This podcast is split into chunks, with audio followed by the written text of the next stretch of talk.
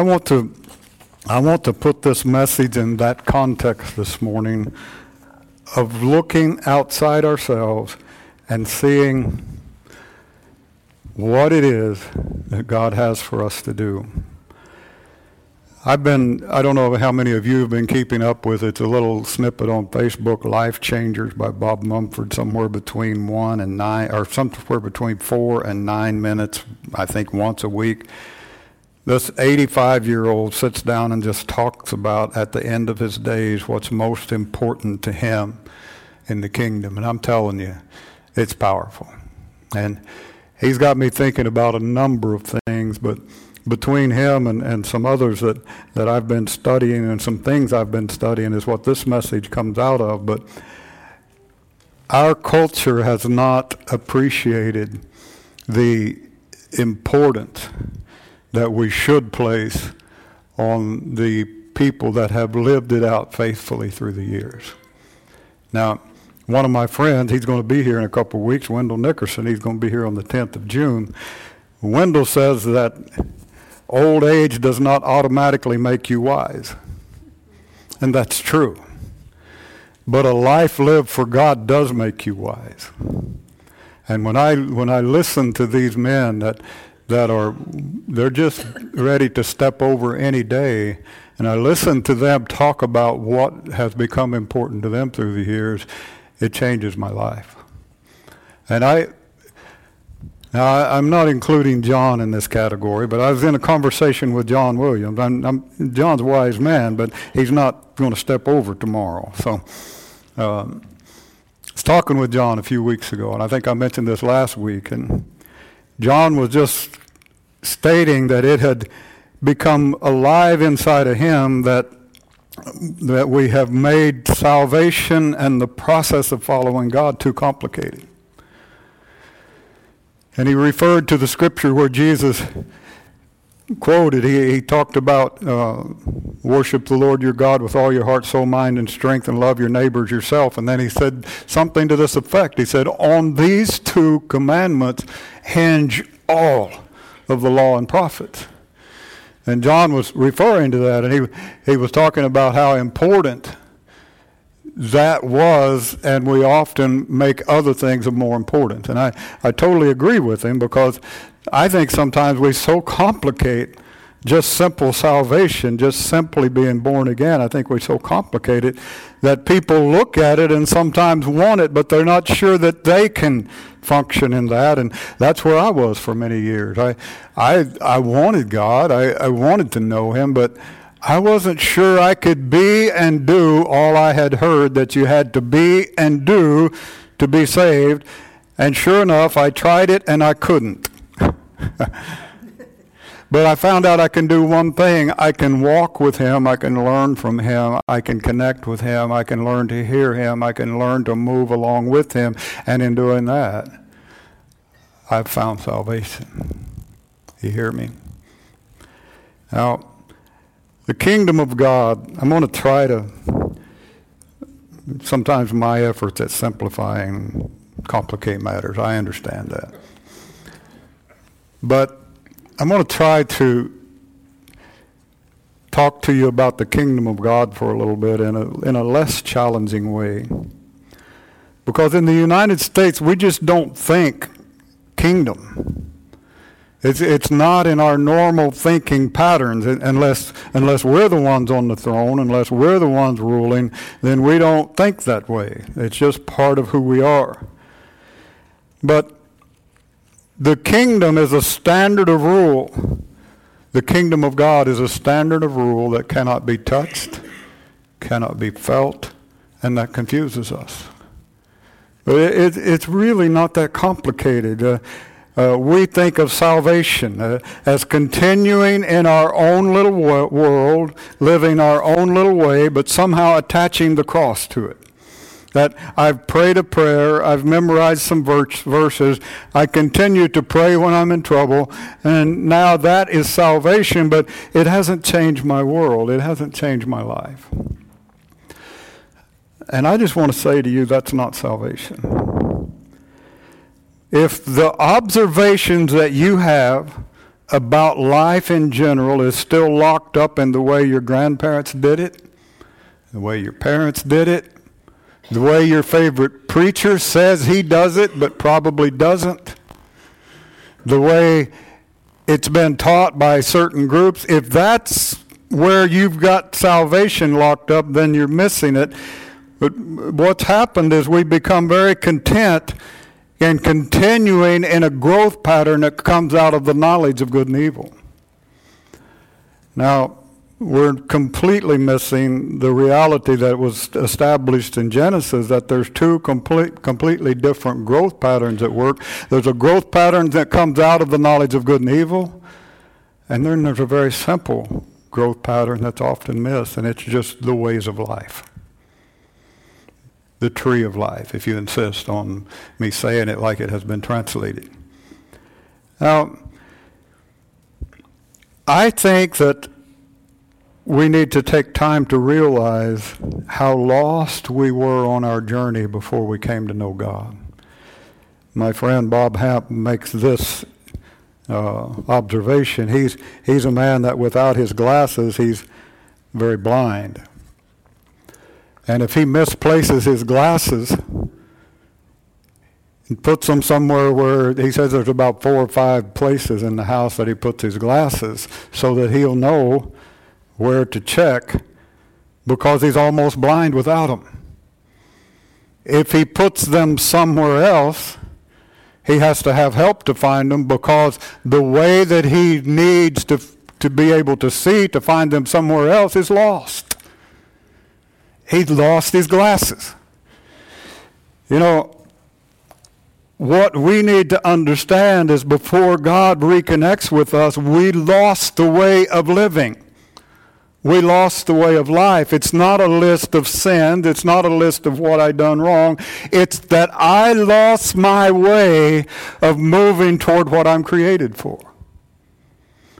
And God in his graciousness knew that we needed help to find that, so he sent Jesus. Now, for the would-be theologians among us, you say, well, that's just too simple. No, that's what he did. He knows the simplicity of our thinking. He knows the simplicity of our lostness, and he responds in the same way.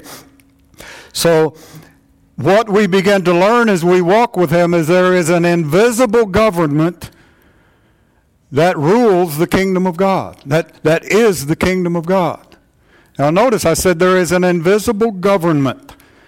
Now that immediately conflicts with our natural thinking, doesn't it? Because when we think of government, we think we can we think we can see government from here to Washington D.C. because it's the it's the corruption we smell. It's nothing we see. It's a smell, and but we think that it's physical that, that we can grab put our senses around government. But this is an invisible government, and it's ruled over by a God who is mostly invisible. But understand this about his government is his government has been in place, whatever this means, from everlasting to everlasting, from eternity to eternity. His government has been in place. We're not establishing the kingdom of God.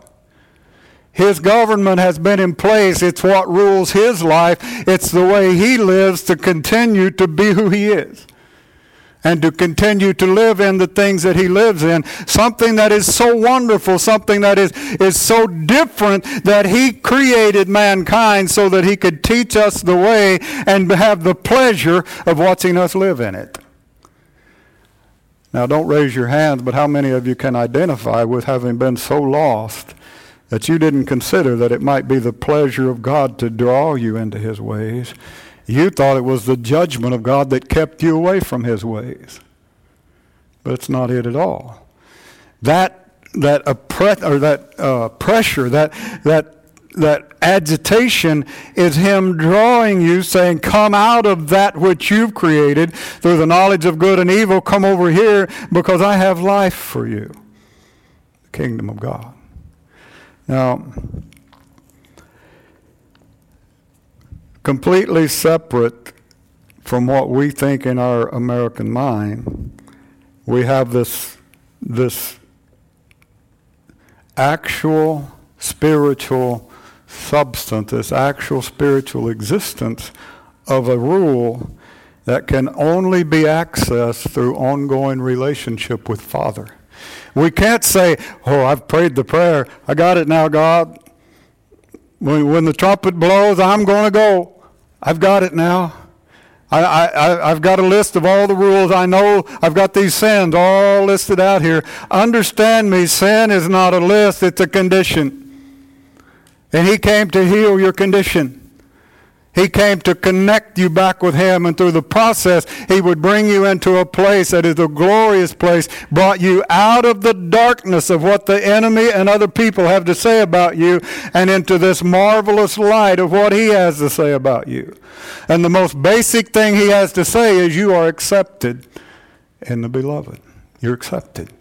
That thing that drives men and women, that thing that, that causes us to push and to shove and all of that thing because we want to be accepted by this one or that organization or whatever.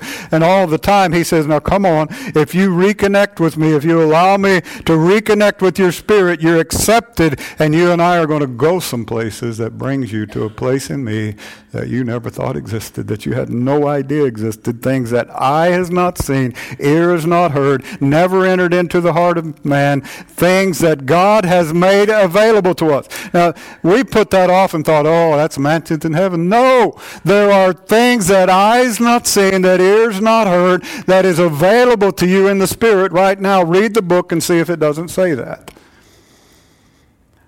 So don't put it off, but understand that there are things there, but only, only as we allow the Holy Spirit to direct our path and we live in confidence that hearing the Holy Spirit and responding, not just hearing.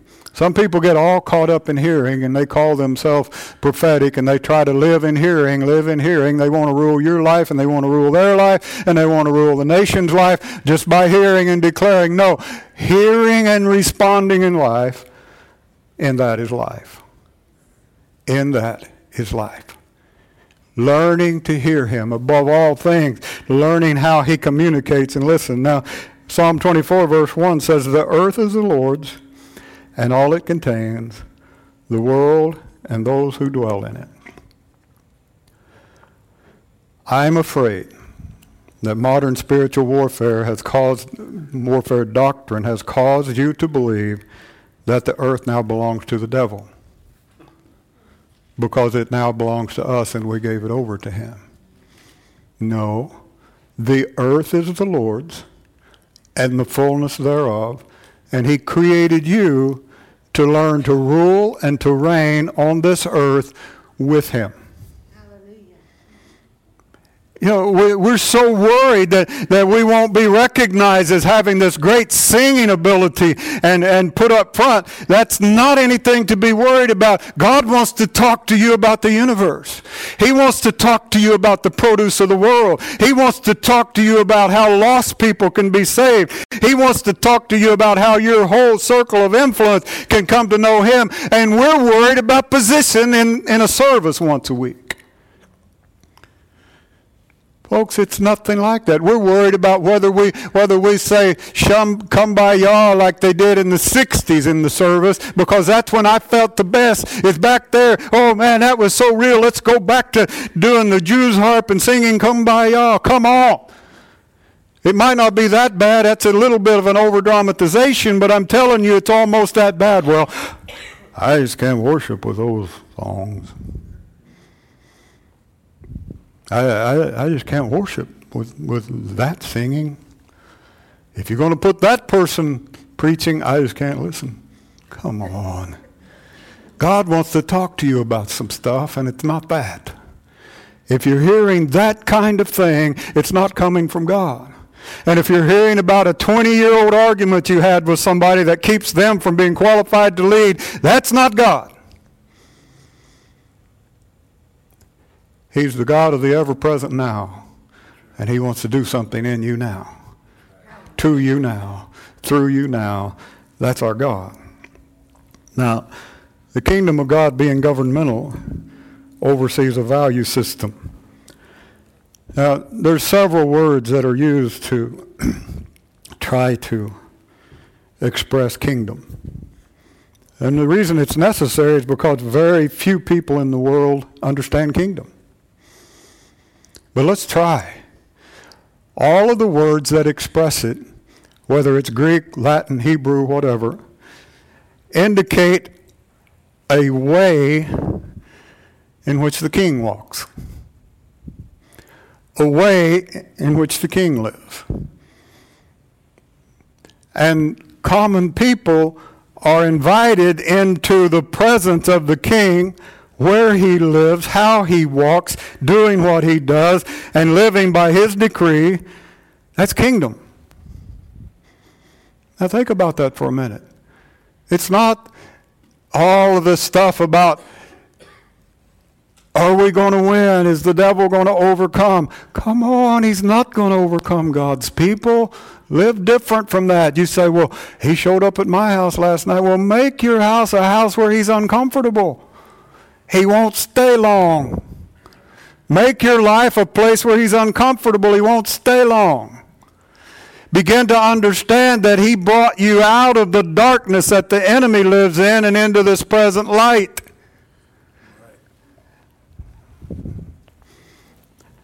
Now, I've got notes scribbled on notes here, so I'm trying to figure out what's most important. But we're invited to walk in the way of the king. And here's the thing about the presence and the life and the, the area where a king lives, moves, and has his being is there's no other access except in the way that that king prescribes. So you can't live your life in the way you want to, and occasionally, when you have need, come into the presence of the king and call on his help. Now, what does the Bible say? You think I'm treading on dangerous territory here theologically. Wait a minute. The prayer of a sinner, the prayer of one who is a consistently sinning lifestyle, God will not hear. That's the book. Now, I know all of the stuff that surrounds that, but I'm telling you that's American theology. It's not scriptural theology.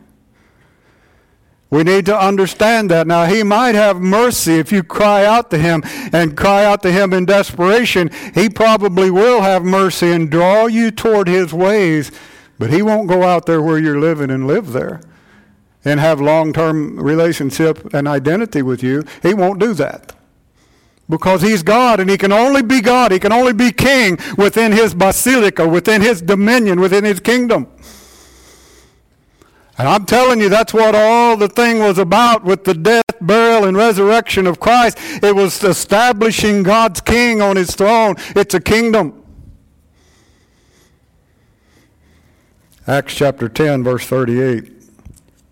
Now, you know Jesus of Nazareth, how God anointed or empowered him with the Holy Spirit and with power, and how he went about doing good, healing all who were oppressed by the devil, for God was with him.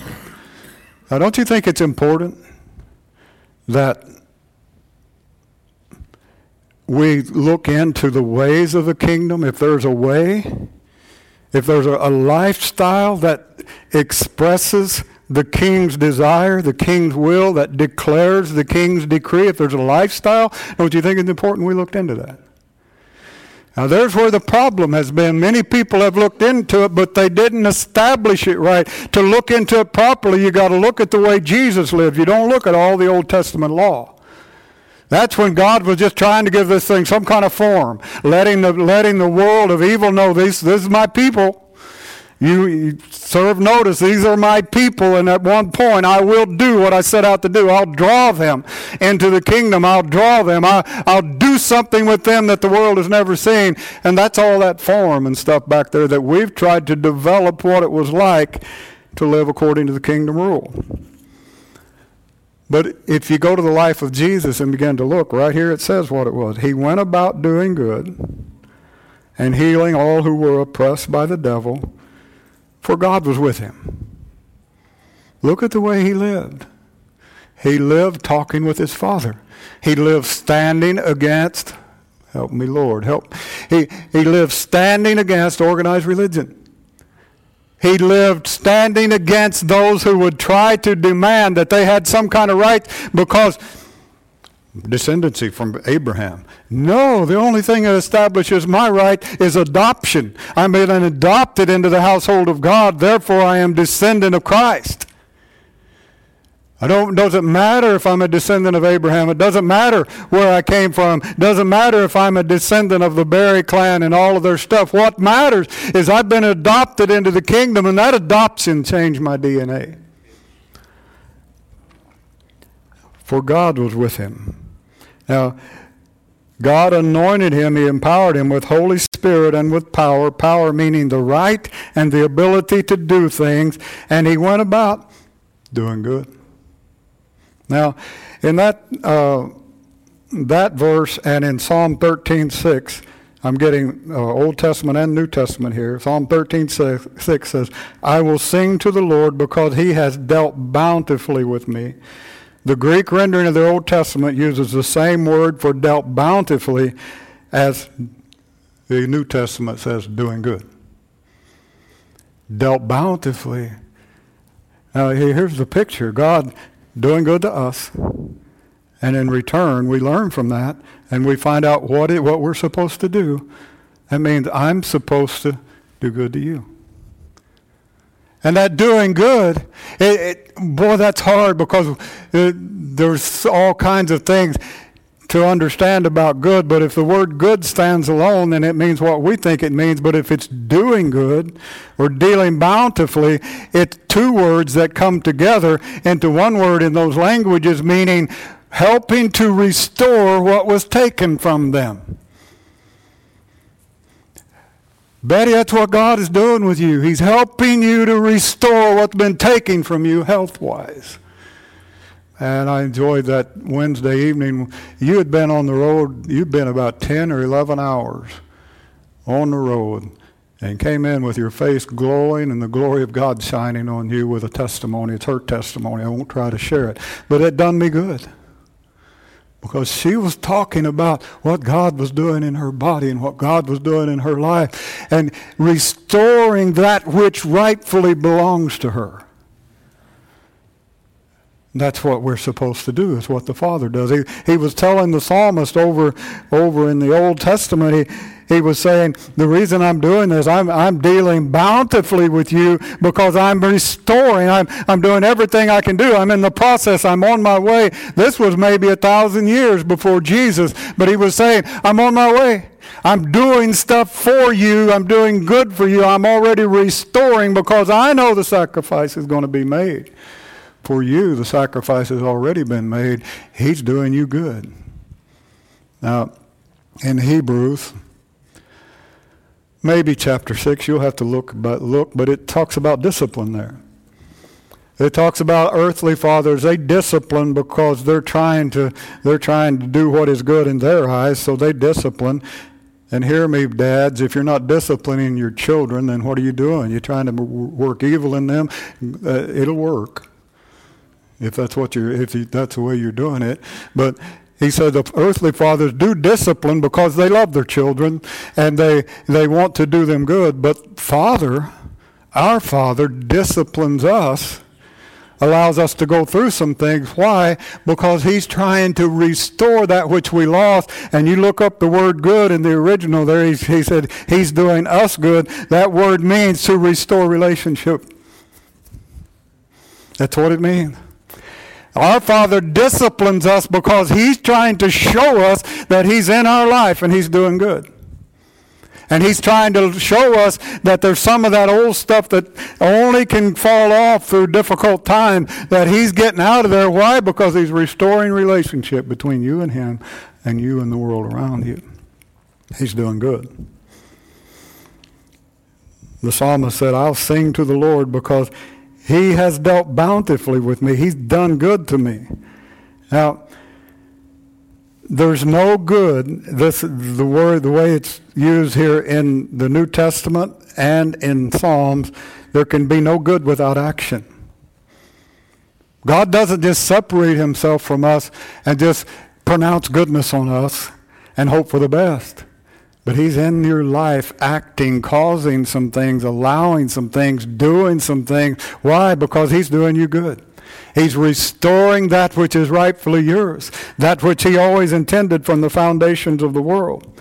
Now, the Bible said the two most predominant things it says about who God is it says God is good and God is love. The love of God is doing what is right or what is best for you. Doing what is right or doing what is best for you in His determination. The best thing he can do is put you through whatever paces you need put through to restore relationship with him, where you can hear him, where you can respond to him, where his life flows through you rather than your life running out ahead and trusting him to keep up. He wants his life to flow through you. Now, guess what? If you get that work in your life, is going to slow down.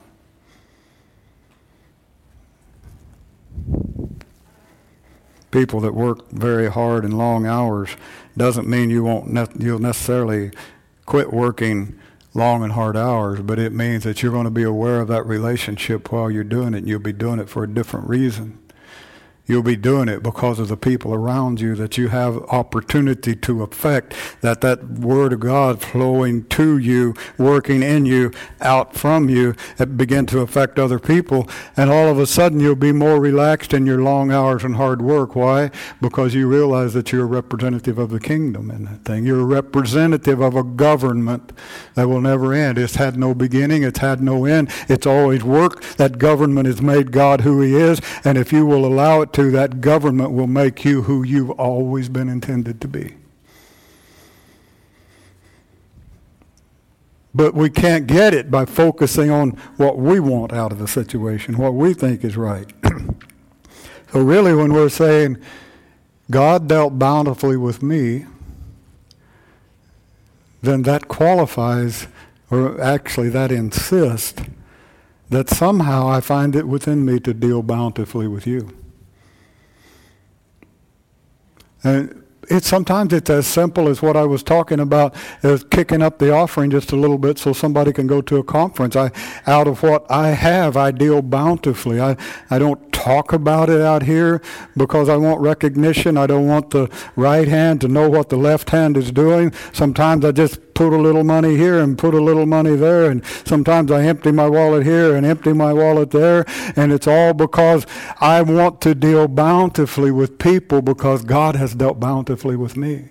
I can't have an air of generosity, a spirit of generosity coming to me, working in me, and flowing out from me unless I let it flow out from me. But you'll be amazed at what God will do. There's sometimes that, that, that, God will speak inside of me to do something, and I'll think, I can't afford to do that. But I'll do it, and it all works out. Now, I'm not telling you that money shows up in my bank account. Let me tell you something God's not going to rob from Mary and put it in my account. But it'll work somehow. I don't know how it works. Matter of fact, it works and it works well, but somehow there is another kingdom that gets involved in that, another way, another basileia, another another dominion. There's there's something works there, and it's got to be of the king because in normal ways of life it don't work, and I don't know how it does that. But it's not because I've stood up before you and said, "Now, if you'll give a thousand dollars in this offering, you'll have a hundredfold return." That's not it. Do what God puts in your heart. Learn to hear Him. He will make you stutter sometimes with what He asks you to do. Just do it and see. Hey, what do you got to lose? You think everything? Yeah, but hey, what a way to live. Take a chance on God. See what happens. Now, true salvation, true repentance, we, I think we probably all know this at some level but true salvation, true, true repentance is not so much the weeping around the altar, although it might include that when you realize how far off you've been.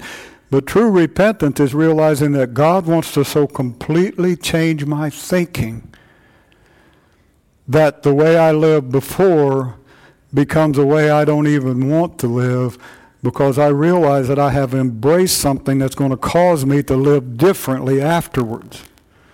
And until you get that, you haven't repented. There is a sorrow that does not lead into repentance. I can look back at my life and the things that I've done, and there's a real sorrow there. There always has been. Even when I wasn't serving God, I looked at some of the things I had done, and it was stupid things, and I'm sorry if that word is not in your vocabulary, it's still in mine. I've done a lot of them. And you might not. Or maybe you not don't do stupid things. I still do stupid things. But the thing is, that some of those things were so stupid, I don't want to think about them, don't want to talk about them.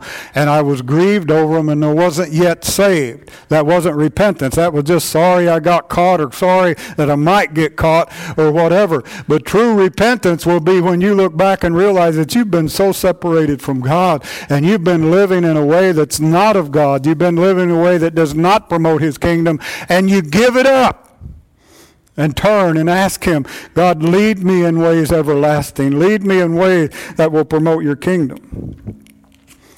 You see, it's not just changing my thinking, but it's changing life itself. Now, God is good.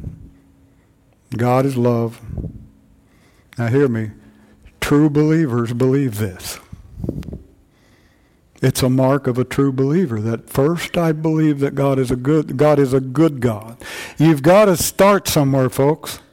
Some people start from everything they don't have. Well, yeah, I, I, I, don't have this, and I'm not sure God will do this because I did this or because this person did this. And one of the worst things about that is this happens in things like healing lines. And I've talked to a lot of church leaders about this that if we're going to effectively pray for people for healing, we start with the fact that God is good. We don't start with the fact of what did this person believe that got them here. Hey, it's darkness. That's what got them there. We don't even need to worry about that because I'm going to bring light into the deal. Hear me? I'm going to bring marvelous light into that. Why? Because He's with me and He's good. We start with God is good. God is light. God is good. God is life. In Him there is no darkness at all. When He is starting to generate Himself onto that person, in that there is no darkness. There's no past. There's none of that. It was right now that God's doing something right now. And I'm not going to tell them, oh, go away and keep believing. I'm going to tell them if you sense the presence of God, He started something right now. There's something beginning to work, and you go and work with that.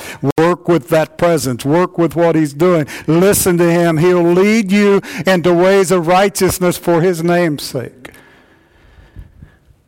I've been working with a young man, and I'm, I just I don't want to go into details because I just don't. Let's just put it that way. But I've been talking to him about quit looking at the mess of the past and look at the presence of right now.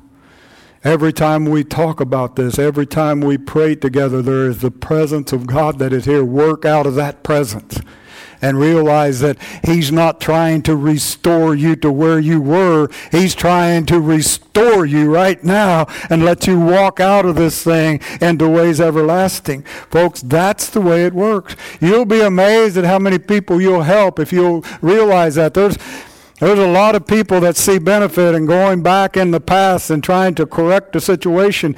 Well, can't we believe that the blood of Jesus corrected that situation and just move on?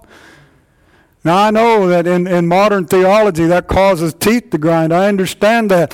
I don't want to revisit those things of my past. I don't even recognize that man anymore. I want to visit the presence right now. I want to visit this that's happening today, and I want to share that with you. I am a firm believer that if we'll just quit wallowing in what we call testimony and begin to have our testimony coming forth right now, what the presence of God saying right now, what's God doing right now, if we'll begin to work out of that, we'll overcome. Because the blood covers now. Yes, it covered then, but it covers now. And that's what's important. We move forward. And yes, I know that crossing all kinds of boundaries on this because it's just literally getting in and mixing it up in all, all kinds of theology. But you just would you would you just be honest with you and your past for a while? What has that stuff produced that we want to reproduce in the church right now?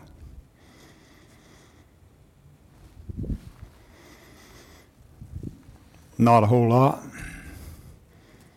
So you think we might be able to just start with His presence now and move ahead and see what happens? because the Bible says that your past is in the sea of His forgetfulness. And if you go back and drag it out, He's going to say, What are you talking about? I don't even remember that anymore. You see, every life you touch can be, can be changed if you believe this. If your belief system begins with God is good and God is love. God is good and God is love. For you and for every person you speak to. Now just to show you how far this reaches, and this is going to cause some rusty hinges to squeak, but stay with me for a minute. If you see a completely domineering, evil, tyrannical ruler that on this hand is destroying people to keep his kingdom established. And I'm talking about an earthly ruler now. But on the other hand, somehow this person finds it within them to fund a, an outreach that feeds children in the ghetto. Who is at work in the ghetto? Who stirred something up in that evil, messed up heart to begin to release some of those funds into that feeding program? God. Because the earth is the Lord's and the fullness thereof. I would submit to you that anywhere you see good at work, somewhere in that thing is God. And so if you could have the most evil person in the world, and if you can just get on the backside of that evil and touch that God place in them and begin to show them the goodness and graciousness of God, is it possible that those evil walls could come down? It's possible. Now, I used an extreme illustration, but what about that drug addict that their life is so messed up that they don't have long on this earth? But when you talk to them about the goodness of God, they begin to weep and they begin to sob. What's at work in them there? I would submit to you it's the love and the goodness of God that starts to work in that heart. And yeah, they might steal everything you got and take it and sell it when you leave them. But in the beginning, God was at work there. He was stirring something there, and He allowed you, He opened up the ground and allowed you to plant a seed of righteousness in there. And from that point forth, you never know what that seed is going to produce. That person may die tomorrow, but what did that seed produce? We don't know. So all I'm allowed is to work out of the goodness and the graciousness and the love of Almighty God. I mentioned this a few Sundays back. I had a person walk into my house, and I knew that God was giving us an assignment. It was an assignment I didn't want. And I don't know what'll come of it. But I know that I can't do my normal and just blow it off and move on because God was in it. And I don't know how those things turn out. I had this happen to me several years back in Tucson, Arizona. There's a guy there that was the exact opposite of anybody that I would want to try to disciple. And he just kept pushing into my life and kept pushing into my life. And I kept pushing him aside and pushing him aside. And one day God said, What are you doing? And I stopped. I, when God asks a question like that, it's never because he don't know what I'm doing. It's because he's got something to say that I'm not going to like to hear.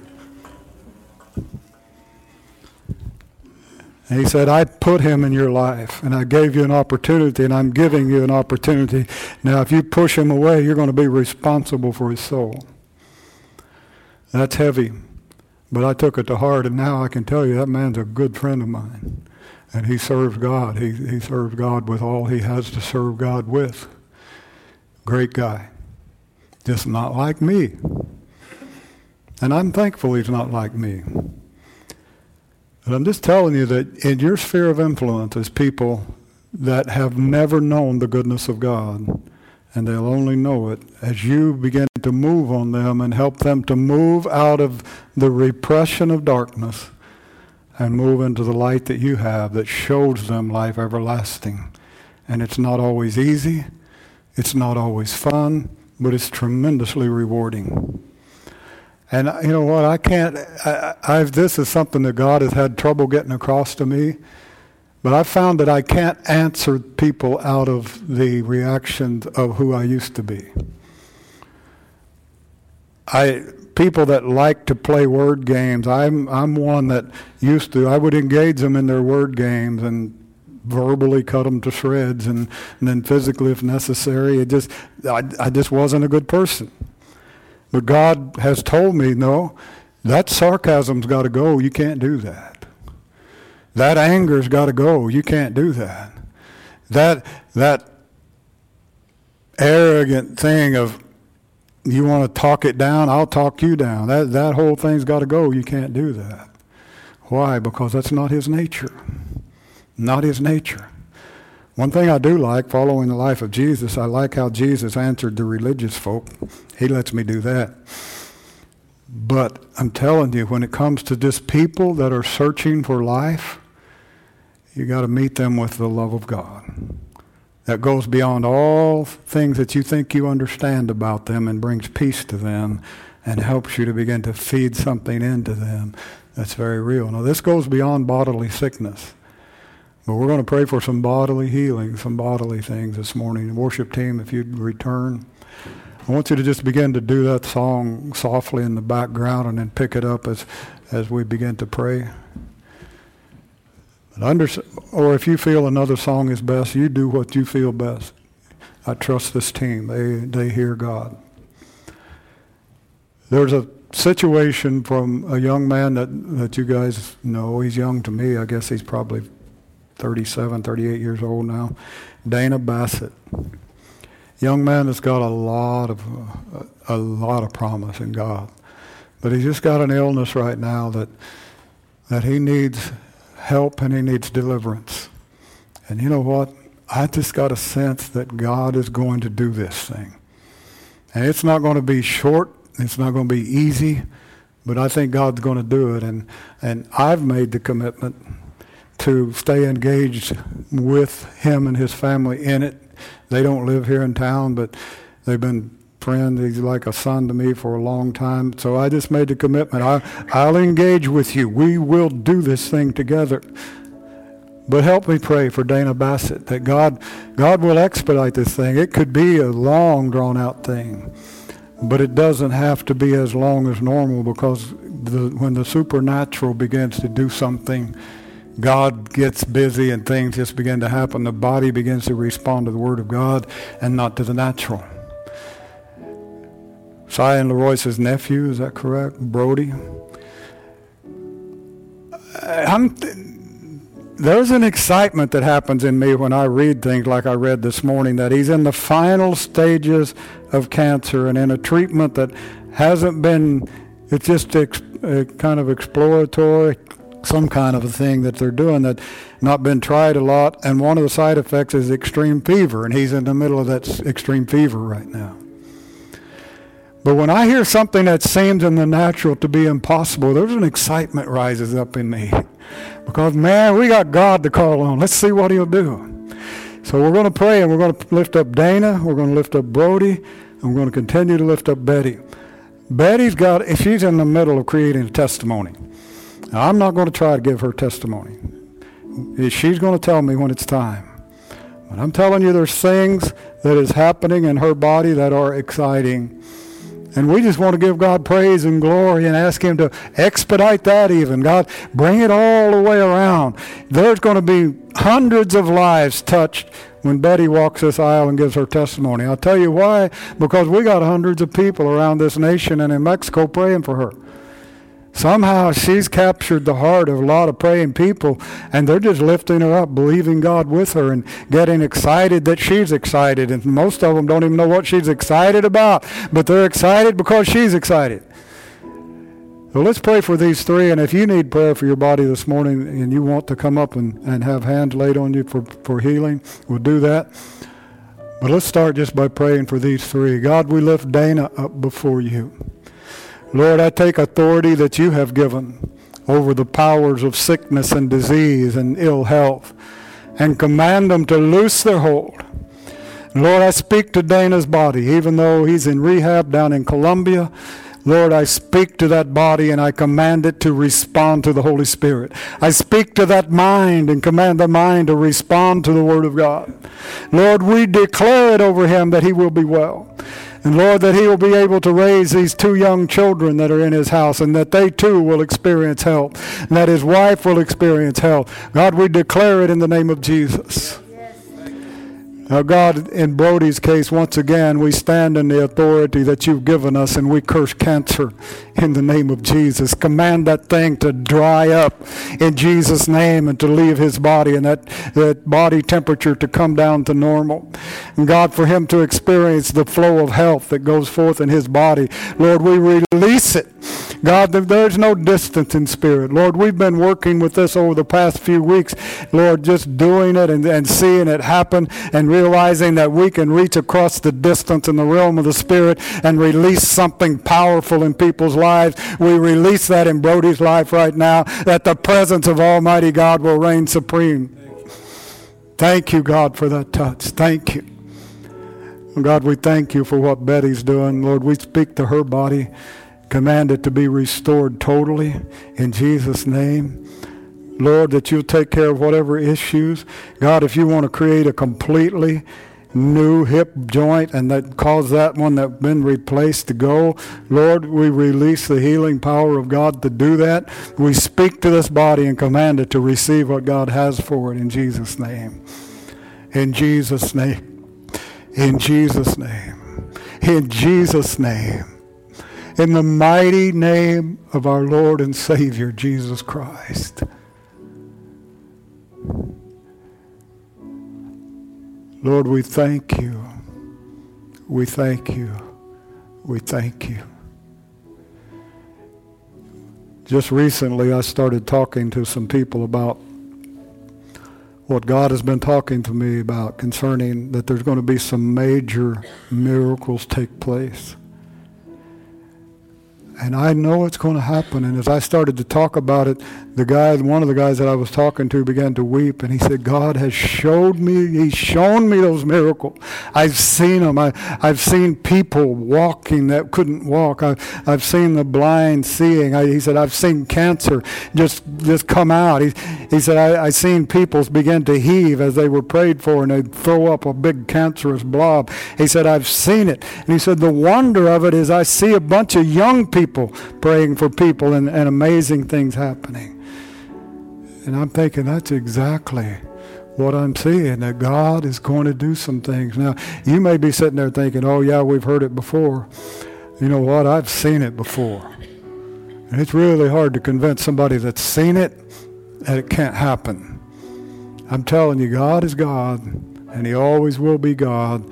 And we're getting ready to step over into something that is for now. Not going to be Azusa Street. It's not going to be a 1904 to a 1913 thing. It's going to be a 2018 move of God, 2019 move of God. I don't know how far it's going to go, but I'm telling you, it's already beginning to happen, and it's going to be happening greater and greater and greater. And to borrow from T.D. Jakes, get ready, get ready, get ready.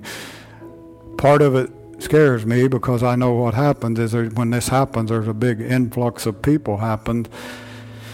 We'll deal with that. But I'm telling you that you can see already the movement. God is beginning to do some things.